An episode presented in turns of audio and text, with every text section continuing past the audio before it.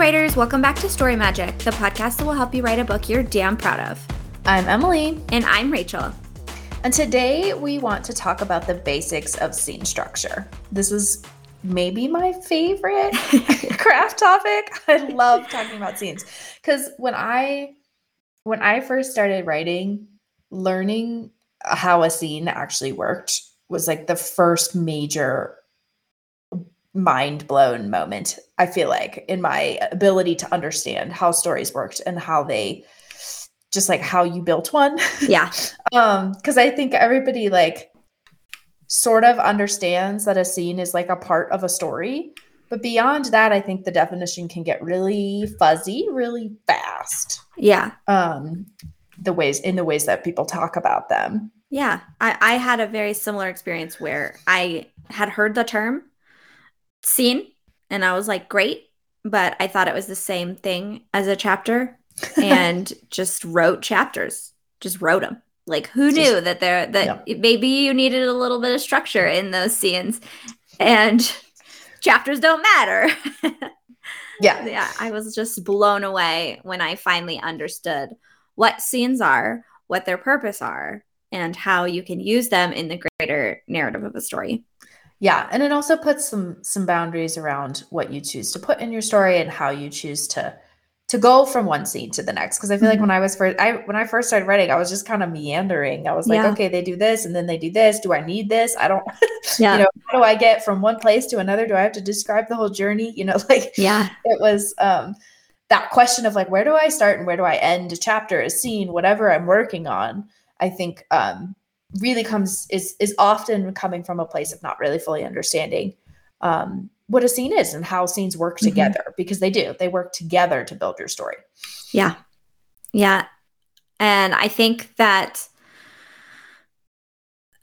i think that when you finally piece that together and the, the, what we're going to be talking about today are these basics but it doesn't yeah. matter whether you're a plotter and a pantser to like understand how this works. And that that was really eye-opening for me was that I yeah. could still know how they work, what they what they do, how they influence what choices I make, um, without feeling like, oh my god, I've got to follow this thing every single scene. Boring.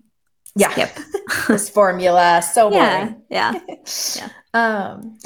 So I think it can be really helpful to start with like this idea of the feeling of a scene because we all know what a scene feels like. We see them on television, we read them in stories. Um, and so we that's where I think we make the mistake of assuming that we understand what they are because we've like consumed them mm-hmm. so much yeah. um, that we understand the feeling of them. But translating that feeling into sort of a structure and for lack of a better word, a formula, right? For like how you can create that feeling on the page for your readers, I think can be really helpful because what I love to see with my clients is when like you go from okay i sort of vaguely understand this feeling and then they like really master the concepts mm-hmm. of like the pieces of a scene that they can then go and write from feeling yeah because they they've used the formula so much that now they understand like what it feels like to go through a scene so they can pants a scene without thinking about structure at all and then go back and be like oh look, I innately put all these things in here because it felt right. Yeah. So that's like my favorite thing. It's like a scene is a feeling. Um, it's a feeling of like if I don't know, think of your favorite moments in like movies or television shows or your favorite moments in stories. And if you dig into like what that moment of the story felt like, it usually is like somebody somebody comes to the page and they they want something they're going after something, they have some kind of goal. And then conflict breaks out. Mm-hmm. Something happens that gets in the way of them, you know, achieving whatever it is that they're trying to achieve. And that conflict builds, right? It's mm-hmm. that building tension that peaks at some point um, you know, relatively soon. We're not talking about, you know, the whole story. We're talking about yeah. these, you know, a few minutes of a of a show or a few pages of a story. And it peaks at some point into a moment where the story shifts direction because somebody has to make a choice because something happens that shifts the direction in an unexpected way, um, pushing into and setting up whatever happens next. Mm-hmm. And so, like, I feel like, is that a feeling? I brought it. I brought it today as a feeling. Yeah. But I can see what you mean. I can I think what you're saying is that you in most of us that consume a lot of stories like instinctively know what this is and yeah. it it takes bringing an awareness to that beginning, middle and end of a scene to like really understand it. So I'm yeah. the the scene that's like stuck in my mind right now is the scene in the Pride and Prejudice movie when Darcy proposes the first time. Mm. And they're so leading into that scene, they're in church. She's talking to the other military man, I forget his name, and he tells Elizabeth that Darcy separated Elizabeth that Darcy separated Jane and Bingley. Elizabeth is pissed. She goes on this dramatic emotional run to this structure. I don't gazebo? know. Gazebo. Gazebo. kind of a yeah. gazebo. it's, it's raining. It's dramatic. You're like, how could he? And then he's there. Like Elizabeth is just trying to get some space, and then Darcy's there. And oh, then conflict he, increases. Conflict increases. And then she's pissed off, and he is like, Your family sucks, but I can't get over how much I love you. you should just marry me. And she's like, Excuse me. And they have like a fight and it's yeah. so tense. It's and it like builds in tension. It just you builds, it. and you can see them both, um, like losing their composure, and because like they're both trying to be very polite and prim and proper, and then they both just kind of like bare their feelings. And the end of the scene is when Darcy leaves. Elizabeth rejects his proposal. Gives yeah, that's like the, that's like the climax of it. She's yeah, like, no, she's like, absolutely not. not. Like, why would I? you're the last man in the world I could ever be prevailed upon to marry. Like, yeah, she rejects it. I know almost every word in that movie. and then he is like, fine, I'm so sorry you have such a bad opinion of me and leaves. But then he chooses to explain himself. He writes a letter. The next scene is her moping, and he gives her the letter that explains why he decided to do the things that he did. And he apologizes for being kind of a jerk but yeah. also like explains this is why I didn't think Bingley should marry your family, marry Jane. And it, it's like a perfect little, you see what leads to that scene, you see how it affects the way that they speak to each other, and then you see what happens after that scene in, in yeah. the next scene. That's very tightly linked. Yeah. Um, and I I love it. And you can when I think of a scene or when I used to think of a scene, it like it was like one thing that happened in one place in one setting, and then you could like mm-hmm. move on to the next thing. And that's true in some cases, but really it's like the emotional thing that's happening, the emotional thing that your characters yeah. are going through, and then the choices that they make because of what just happened in the scene. That's that's the scene. That's the thing. And it's yeah. easy to have that in one setting, but it doesn't necessarily have to be um, like one setting itself. Yeah, it's like this emotional wave where it's like conflict happens that gets in the way of whatever a character wanted and that conflict just builds and builds and builds and builds and then it reaches this peak and then it breaks right? Yeah. it's elizabeth saying no i'm not going to marry you. Like she makes a choice that changes the direction of the story right? If she had said yes yeah. that would have been a completely different story. Um, and so she makes a decision it changes the direction and it makes the next scene possible because her rejection is what causes him to co- to write the letter which builds in the conflict of the next scene where she starts to understand why he did what he did. Um, and yeah, so that's like that's what I'm going for when I'm talking yeah. feeling. It's this like this wave feeling of building tension throughout a story. Mm-hmm. Um and we'll use a lot of metaphors today because scenes link together kind of in that wave like sensation, but they also chain together. Yeah. Um, and so because each scene makes the next scene possible based on the decisions that the characters are making. Um, and so that's that's kind of what we're gonna going to break down for you today. Basics. Yeah. So, in general, a scene breaks down into four parts.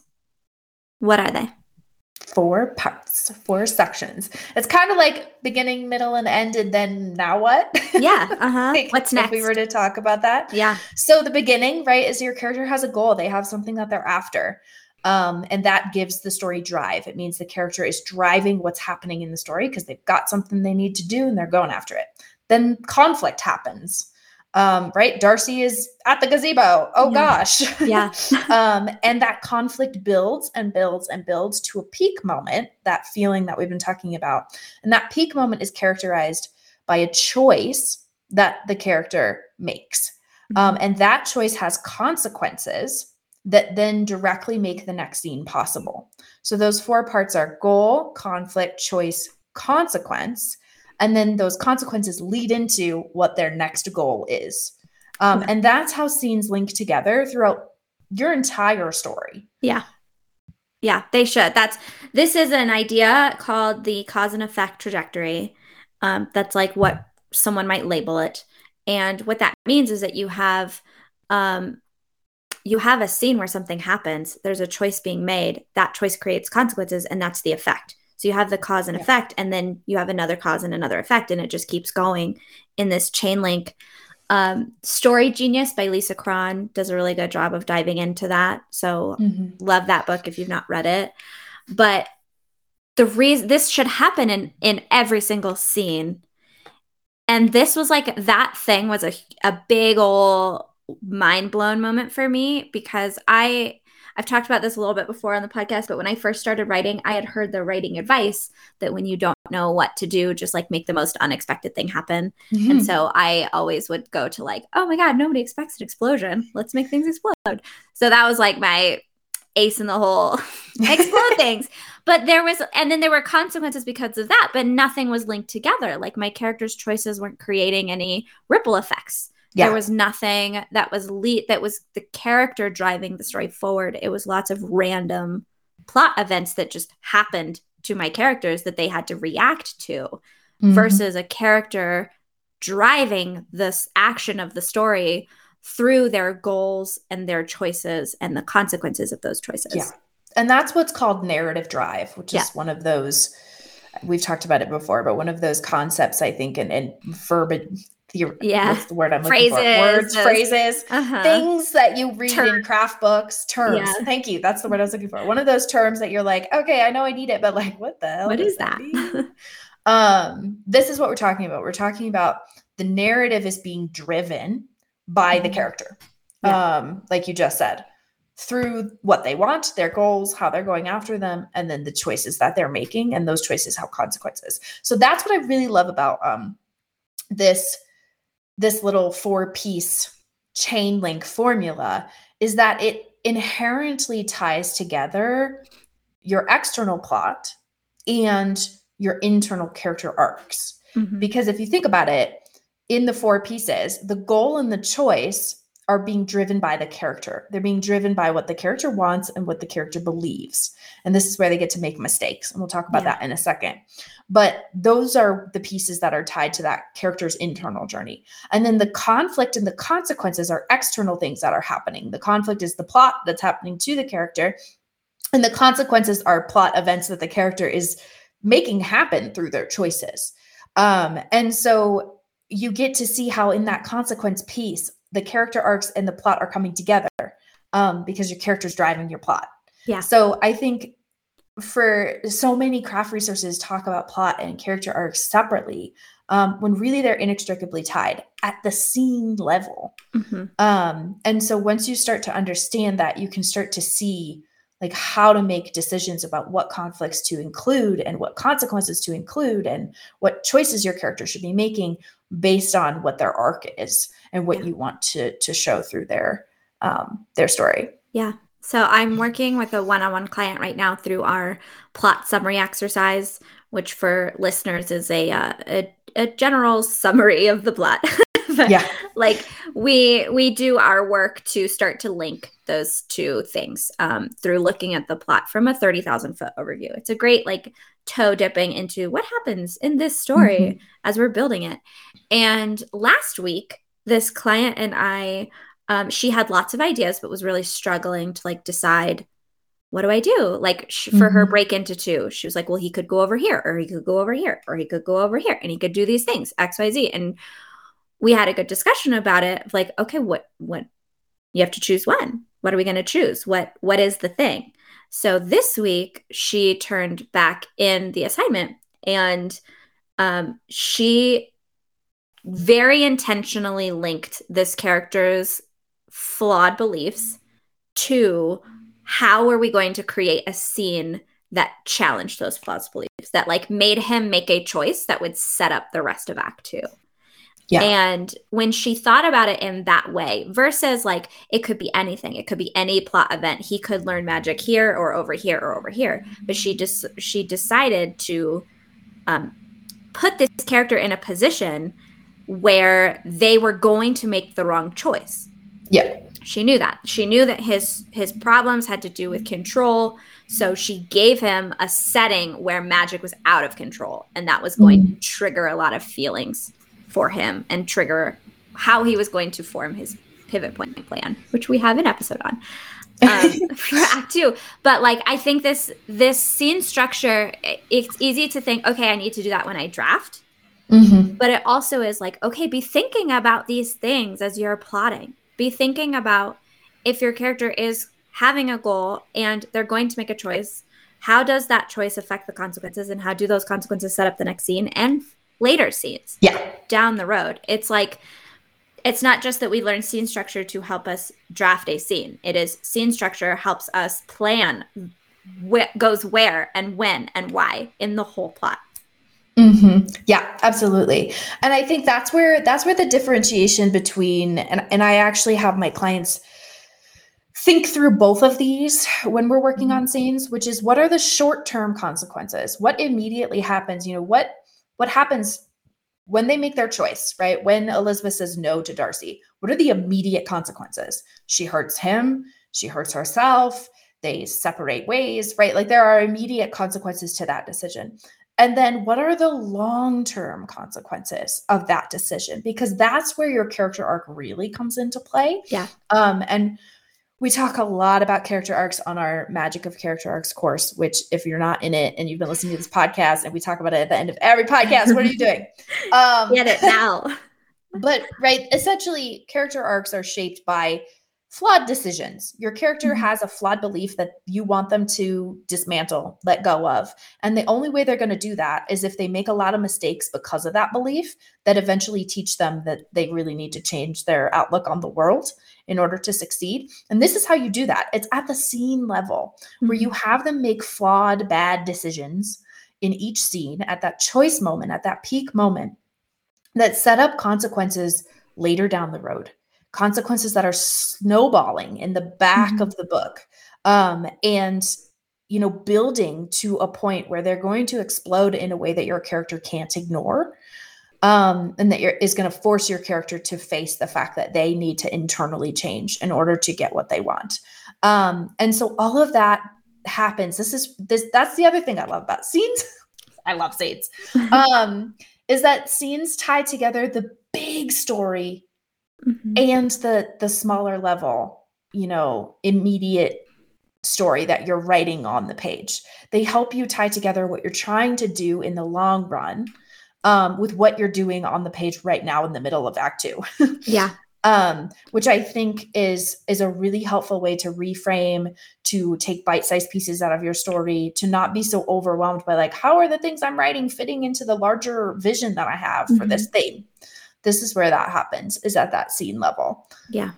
Yeah i i have a so i work and i work with a lot of romance authors and i read primarily romance and i write fantasy romance. So there's very as far as long-term consequences i have a very simple easy example where um usually in i mean all the time in a in a romance there's a reason why the characters can't be together yeah. And sometimes those characters will choose to lie, lie about that reason or lie, have some sort of fear or they're driven to lie about something. And that's always going to blow up in their face. But it's usually not until the end of Act Two. So, regardless of if they lie in Act One or at the beginning of Act Two or whatever it is, it blows up in their face, probably around the all is lost, and it could cause or contribute to the breakup which is also yeah. a, a standard structure beat in a romance. But that consequence has been building because it's they maybe chose to lie at the beginning of act 2 but that character has known this whole time that they're hiding something and then mm the deeper that they get into this relationship the harder it is to tell the truth i think we've all been there not just in romance but like you tell a little white lie and then it keeps yeah. going and then all of a sudden like the truth has to come out and uh-oh you look really dumb Um, that, that happens a ton in romance, and especially with the miscommunication trope. Like it's a Mhm. it's a big thing. But um, that's a good example of that. The consequence of that choice to lie doesn't happen until long time in the book, Yeah. but it causes a really big rift. It ca- there's the consequences that they have. They made a bad choice, and now they have to face the consequences, which is usually a breakup. Um, And at they- that point, they have to choose between am I going to hold on to the reason why I lied, the belief that led me to lie, that lost me love, Yeah. right? That's the whole question of the breakup of a romance is like, am I going to cling to the thing that was keeping me from love now that I've lost it? Mhm. Or am, gon- am I going to change? Am I going to allow myself to change my beliefs, humble myself, apologize, you know, go through all the things um, to, to seize that love again? And that's that internal change yeah. So you can ask caused by those external consequences. exactly yeah Yeah. so you can ask yourself when you're making these flawed choices those that short-term consequence and then how is this going to bite them in the butt later how is this going to contribute to their eventual change because they now have to face the negative consequences of their poor choices yeah. Scenes, man, they're so Scenes. powerful. so good we love them So the question we get all the time is how does a scene differ from a chapter, Rachel? Hmm, this is we my touched on this at the beginning, but I want Uh, to end with it for sure. yeah um this is like one of my favorite questions because it was a total again mind-blowing moment for me um we just talked about how cool scenes are they're awesome chapters are like there are no rules they don't really mean anything and it doesn't really matter so like um uh, when i first started writing i was primarily a reader and I Mhm. read books with chapters. And so I tried to write in those same terms where I would write with chapters. But chapters usually don't, like a chapter itself doesn't always follow what a scene is. Like, Mhm. because chapters are used to keep a reader engaged. And most of the time, or some of the time, they'll end on like the climax of a scene. Yeah. That's the cliffhanger. That's the thing that makes you turn the page. But that scene's not over at the end of that chapter. The scene still continues into the next chapter.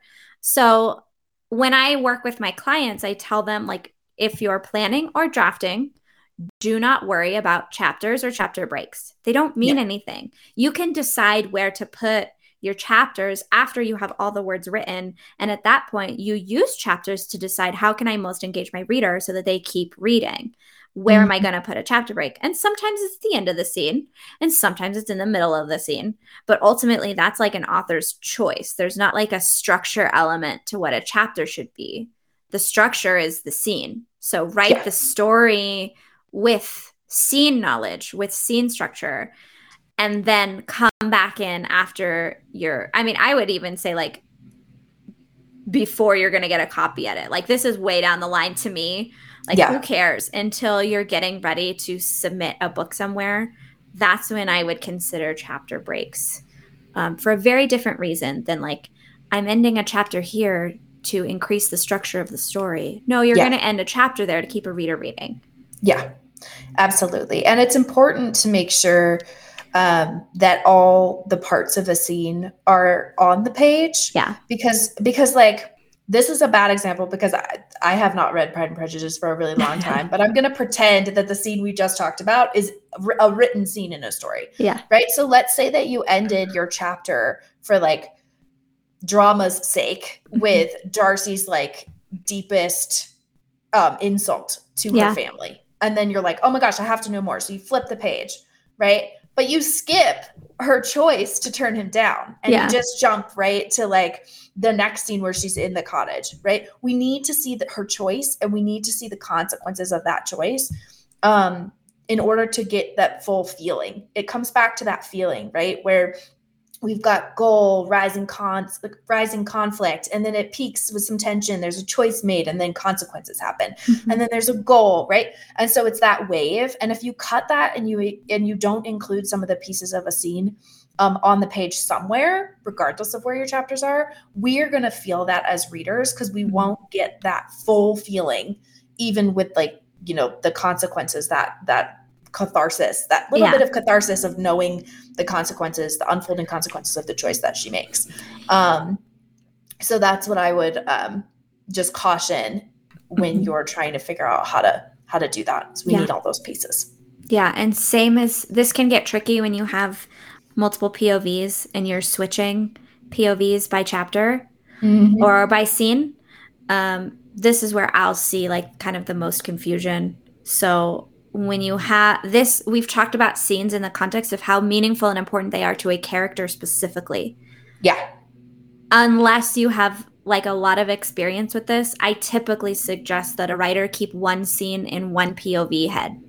You don't want to switch POVs in the smack dab middle of a scene because often you're going to disrupt that goal, conflict, choice, consequences cycle because Yeah. that character maybe you have the goal and the conflict in one scene's or in one character's POV and then you do the choice in another character's POV and it's not connected anymore. You've Yeah. broken the link because it's not the same character's choice for the same reasons. Um, I've seen this done, so I'm not saying it's impossible, but I am saying if this is new to you, if you're if you're learning about scenes and scene structure, just keep one scene in one POV's head yeah, um, until you get a little more comfortable with how you would transition to another character and how you would put that character's choice or the consequences of that decision on a scene from a different POV. yeah, yeah, absolutely. Um, yeah, that's really really helpful. Yeah. Um, cool. Cool. We have so a uh, we've got some resources. yeah. Um, so the first thing to do, this is not tied to scenes, but the first thing you all need to do is go get Magic of Character Arcs seriously, Yeah. because that that email course, it's a free email course. Um, the link is in the show notes, um, and we talk about it every week. But it it really breaks down that the larger story, the bigger umbrella story of what your character wants and what their flawed beliefs are so that you can use right we've already talked about how those filter down into their scene goals and their scene choices so the very first thing that i would tell everybody to do Yeah. is go um, go enroll in that fundamental um, foundational course because it's going to um, to set you up for really having a framework within which to make scene decisions um, so go get that Go get it. then we have a workshop Yay! So we're launching a workshop in June. This is June 2023. Um, it's called Scene Structure Simplified. So we've gone over scene basics today. We talked about kind of the four main parts of a scene, but we love using, uh, we love going even deeper than those four parts into eight scene structure beats. And those beats are how you can really make sure that your scenes are following that wave that Emily was Yeah. talking about, that you have everything linked together, that it's very clearly driven by characters' goals and choices, that um, the structure is on point. We're going to dive into all eight of those beats in this workshop. Um, it's a three day workshop, it happens over the course of three days. Um, over a two week period. So the first the first day is June 17th. Um, Yeah. And then the next weekend, we have two more days. Yeah, so it's basically broken up. The first weekend, we will learn so much about scene structure and we will actually get our hands dirty. We'll do some workshopping. Um, we'll try out some of the concepts. And then throughout the week, you'll have uh, the homework to do some published works analyses. So we've pulled some scenes from some published works where you will go and try to see if you can identify the eight um, scene structure beats in those published works to see how, how, you know, the pros are doing it. Yeah. Um, and then we'll discuss those together on the second weekend. And then also in between the two weekends, um, you will have the opportunity to submit a draft um, scene outline to Rachel and I for personalized feedback. So we will actually give you some guidance on, you know, what's working, what we would recommend looking at, some next steps we would take as you're building a scene out for your work in progress. Um, so it's an opportunity to get feedback from us, which is pretty sweet. Yeah. It's going to be pretty intimate. We're going to get real nerdy and into the Mhm. nitty gritty of scenes together. Um, and I'm I'm just really excited. It's going to be super fun. It is. Our the content for this workshop is like out of this world. Amazing. Yeah.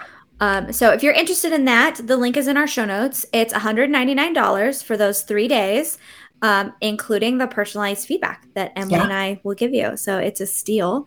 Uh, we're really excited about it. So find more info with that link. Check it out, show notes. Sweet. Sweet. Awesome. Okay. If you want to build a successful, fulfilling, and sustainable writing life that works for you, you've got to get on our email list. Sign up now to get our free email course, The Magic of Character Arcs. After seven days of email magic, you'll have the power to keep your readers flipping pages all through the night. Link is in the show notes. We'll see you there. Bye. Bye.